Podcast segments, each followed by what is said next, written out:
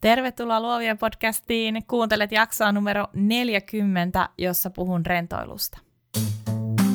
Moi, mun nimi on Nani ja sä kuuntelet Luovia podcastia. Luovia on podcast taiteesta, yrittäjyydestä ja luovuudesta, jota meistä kaikista löytyy –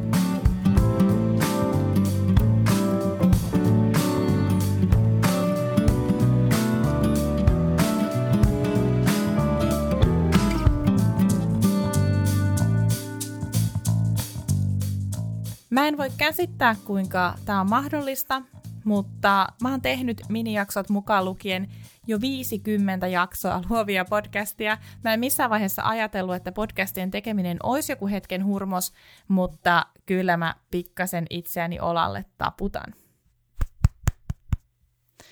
Hyvä Nani, tämä jakso, jota sä kuuntelet nyt, on vuoden 2018 vika julkinen jakso. Joululahjaksi mä annan kaikille Luovia verkostossa mukana oleville kaksi jaksoa. Toisessa puhutaan podcastin tekemisestä, eli kässäreiden kirjoittamisesta, puheen äänittämisestä, äänen jälkitöistä. Mä kerron myös laitteesta, joilla podcastia teen ja siitä kaikesta, mikä mun mielestä kannattaa huomioida esimerkiksi aiheiden valinnassa. Jos siis oot ajatellut tekeväs mitä tahansa äänisisältöjä, kannattaa kuunnella toi jakso. Toinen joululahjajakso käsittelee sisällöntuotantoa ja sitä, kuinka me voitaisiin tuoda sosiaalinen takaisin sosiaaliseen mediaan, kuinka me onnistuttaisiin herättelemään pieniä keskusteluja, kuinka me päästäisiin eroon julkaisupaineesta, täydellisyyden tavoittelusta ja löydettäisiin se oma ääni, jolla me puhuttaisiin somessa.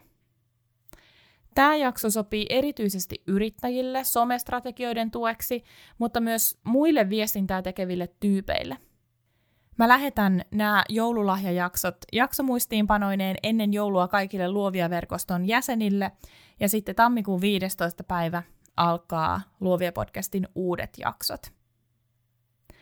Luovia verkosto on enemmän kuin sähköpostilista. Se on kohtaamispaikka luovan alan yrittäjille ja siitä haaveileville. Mä yritän tarjota mahdollisuuksia myös keskustelulle, joten ensi vuosi on miittien ja verkostoitumisen vuosi, tänä vuonna ollaan vasta päästy vauhtiin, ihan hyvään vauhtiin onneksi. Miten pääset messiin? Me osoitteeseen naniannette.com kautta luovia viiva verkosto. Jätä sun sähköposti ja oot mukana. Mut hei, nyt jorinat sikseen ja aiheen kimppuun. Mä kuuntelen toisinaan omia podcastejani oppiakseni niistä jotain uutta, mikä meni pieleen, mitä kannattaa kokeilla toisenkin kerran, miten mä oon kehittynyt ja missä olisi vielä runsaasti kasvun varaa. Jos mä kuuntelen niitä mun ihan ekoja jaksoja, mulla tulee sellainen myötähäpeä itseäni kohtaan.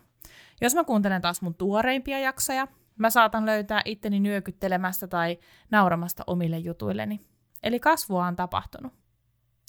Mä luulen, että mä saisin monista vieraista ja useista aiheista nyt enemmän irti kuin ihan silloin alussa, kun mua jännitti ihan hirveästi se itse nauhoitustilanne.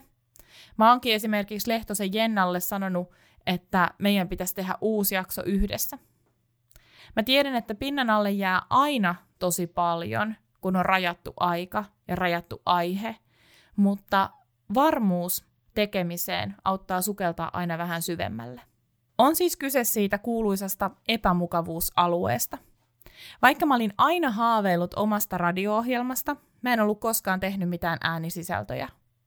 Mä olin vuosien ajan ollut podcastien suurkuluttaja ja periaatteessa tiesin, mitä halusin tehdä. Pokkaa ei kuitenkaan ollut ennen syksyä 2017. Mä muistan edelleen, miltä tuntui nauhoittaa ekoja jaksoja. Ne oli enemmän haastattelujen kuin keskusteluiden omasia ja niiden leikkaaminen oli tosi työlästä. Mä sekoilin sanoissa, mä otin uudestaan tai unohdin, mitä mä olin kertomassa. Mä kuuntelin mun vierasta niin intensiivisesti, että mä kadotin oman ajatukseni. Mä tiesin, miltä mä halusin kuulostaa, mutta mä en tiennyt, miten siihen lopputulokseen päästään. Vaikka oishan mun pitänyt tietää. Siihen lopputulokseen päästään tekemällä – Päivästä toiseen, viikosta toiseen, tekemällä sitä samaa juttua. Välillä se tuntuu tosi tylsältä eikä huvittaisi lainkaan, mutta se lopputulos on itsessään niin kiehtova ja usko siihen omaan juttuun niin suurta, että sitä vaan jaksaa. Kaikista suurin oppi tänä vuonna onkin ollut se, että sinnikkyydellä ja sisulla on tosi iso rooli yksin yrittäjälle. Tärkeää on ollut myös se kokemus siitä, että isoa näkyvyyttä tai suosiota tärkeämpää yrityksen kasvun kannalta on se, että tekee oman työn näkyväksi joka päivä, ilmestyy paikalle ja on läsnä.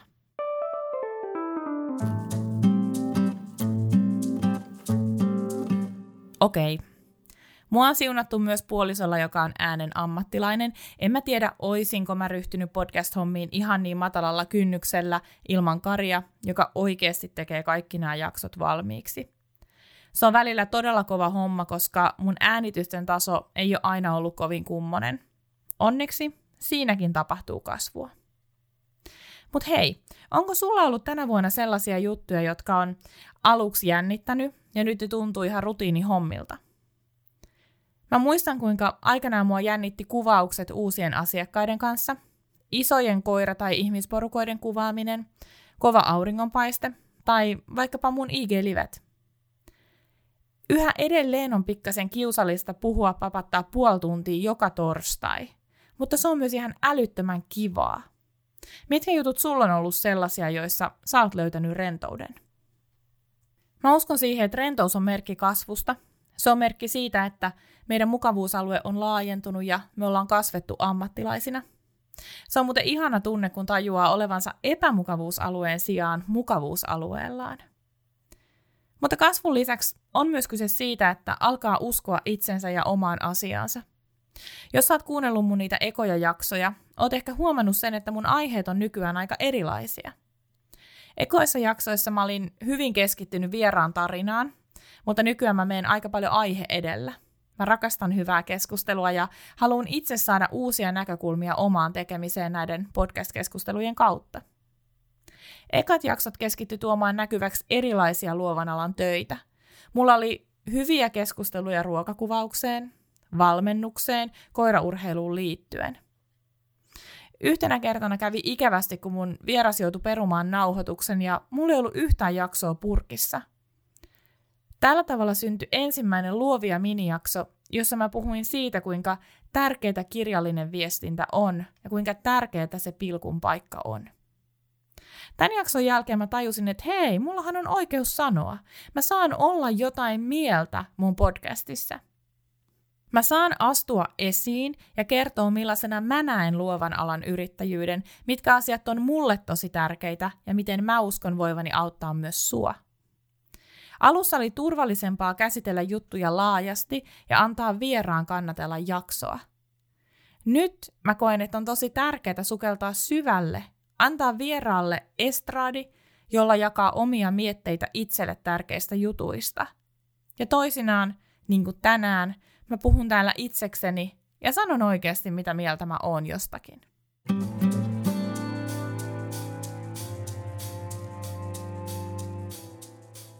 Joko sä mietit, missä asioissa sä oot löytänyt rentouden, on ihan tosi tärkeää pysähtyä ja katsella, missä kaikissa asioissa me ollaan kasvettu – me ihmiset halutaan aina lisää. Me nähdään tavoitteet kaukana horisontissa, me janotaan uusia taitoja ja isompaa menestystä. Mutta milloin sä oot viimeksi katsonut taakse? Miettinyt, että toi juttu mua jännitti ihan hirveästi, mutta nyt siitä on tullut rutiinia. Milloin sä oot kiinnittänyt viimeksi huomio siihen, että muutos ei tapahdu vain muille, vaan myös sulle – kun sä oot pohtinut, missä asioissa sä oot tänä vuonna saavuttanut rentouden, on aika siirtyä miettimään, missä asioissa sä haluat ensi vuoden aikana kasvaa. Asioita, joissa mä koen oloni epävarmaksi ja joissa haluan saavuttaa rentouden on tietysti iso liuta, mutta mä nostan tähän kaksi esimerkkiä. Toinen on se, josta mä oon puhunut luovia kirjeessäkin, eli studiovalaistus. Mun pitäisi ottaa se haltuun, mutta koska mä en suoranaisesti näe sille käyttöä mun omassa työssä, se vain jää. Ja toisaalta mä kuitenkin uskon siihen, että jos mulla olisi sen asian suhteen varmempi olo, mä keksisin vaikka mitä projekteja. Toinen kasvun paikka mulla on puheviestintä. Vaikka mun podcast-jaksot kuulostaa sujuvilta ja juttua riittää, se johtuu ainoastaan hyvästä kässäristä. Sen sijaan mun omat IG-livet ja koulutukset on osoittaneet sen, että sellainen dialogivoittoinen amerikkalaistyyppinen mumina ja lauseiden venyttely ei välttämättä sovi sellaisenaan suomalaiseen kontekstiin. Tälle on siis tehtävä jotain ennen ensi vuoden puhekeikkoja. Mitkä asiat sulla on niitä, joissa sä haluat saavuttaa rentouden ja laventaa sitä sun mukavuusaluetta? Onko ne tiedollisia tai taidollisia juttuja? Haluatko oppia lukemaan vallitsevaa valoa paremmin, hinnoittelemaan paremmin tai vaikka oppia jonkun uuden maalaustekniikan? Vai haluatko kenties olla rohkeampi viestiä, varmempi kirjoittaja tai toiveet ylittävä asiakaspalvelija? Mitä ikinä noin sun tavoitteet on, mä uskon, että sä saavutat ne ensi vuoden aikana, jos sä vaan teet kovasti töitä. Kasvu on siitä jännä juttu, että sitä ei tosiaan useinkaan huomaa ilman, että pysähtyy. Se on vähän kuin ne farkut, jotka alkaa ihan yllättäen joulun jälkeen kiristämään, tai se paita, joka on jostain syystä kutistunut kaapissa vuosien saatossa. Aina yhtä yllättävää.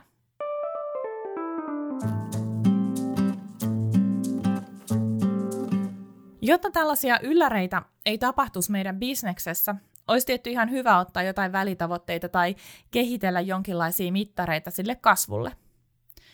Rahan suhteen ne on tosi helppo asettaa. Liikevaihtotavoitteet, voiton määrä, korkeampi liksa, pienemmät kulut. Näitä on tosi helppo mitata. Mutta miten voisi mitata sitä, että onko ollut rohkeampi viestiä, onko oma kirjoittaminen muuttunut helpommaksi?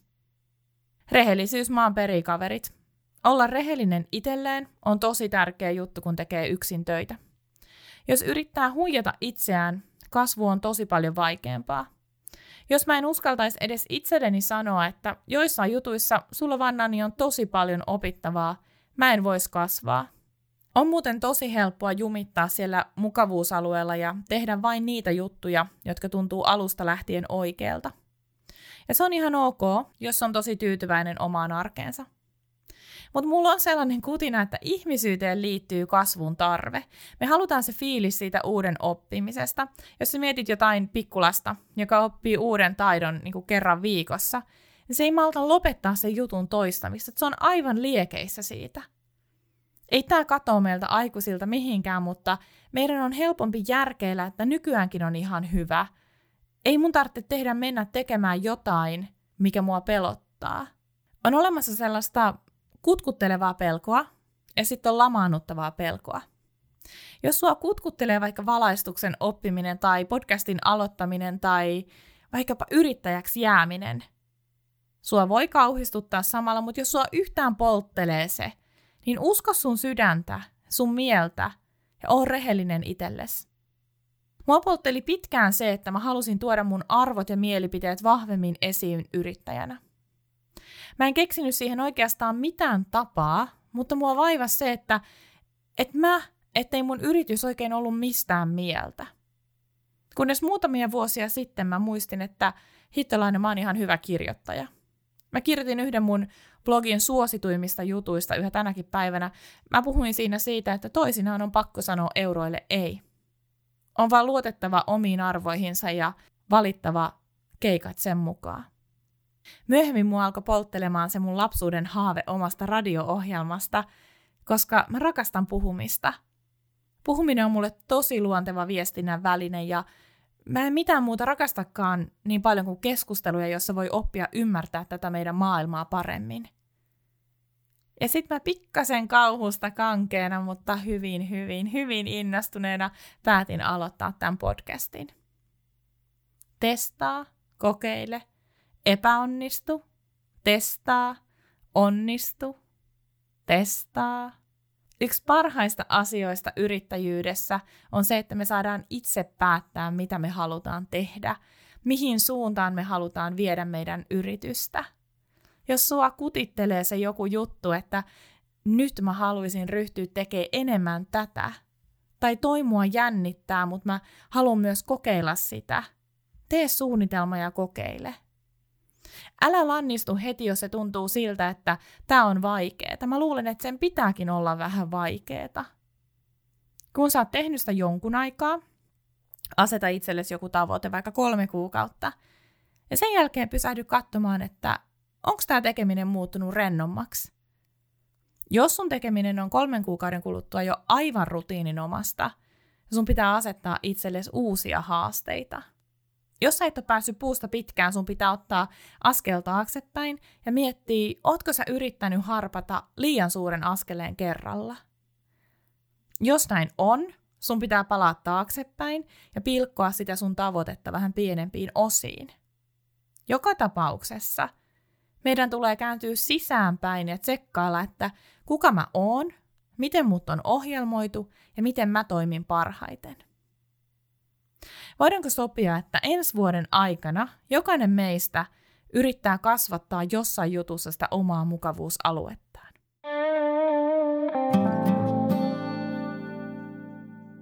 Tähän loppuun mä haluan vielä esittää sulle pikkuruisen pyynnön, ihan pienen pyynnön.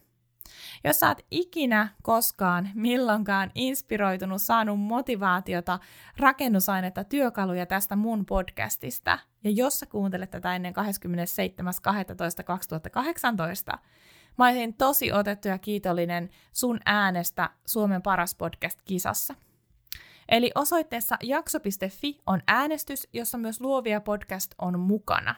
Sieltä listasta voi valita tämän podcastin ja jättää oman äänensä – Tuossa pari viikkoa sitten mä olin vieraana VP Kankaan Inspired podcastissa, joka löytyy myös vaikkapa Spotifysta tai Apple podcasteista. Mä mainitsin siinä, että mä aion ensi vuonna pilotoida ryhmämentorointia. Ja nyt mä oon saanut siitä aika paljon yhteydenottoja. Mä julkistan vielä ennen joulua kaikki alkuvuoden koulutukset, ja myös tämä on siellä mukana. Tästä mä laitan viestiä siinä samassa, kun mä lähetän ne ekstra jaksot teille tulemaan. Luovia verkostolaiset pääsee aina ilmoittautumaan mun koulutuksiin ennen muita, ja usein myös pikkasen edullisemmin. Jos et siis ole vielä messissä, niin osoitehan oli nanjannette.com kautta luovia-verkosto.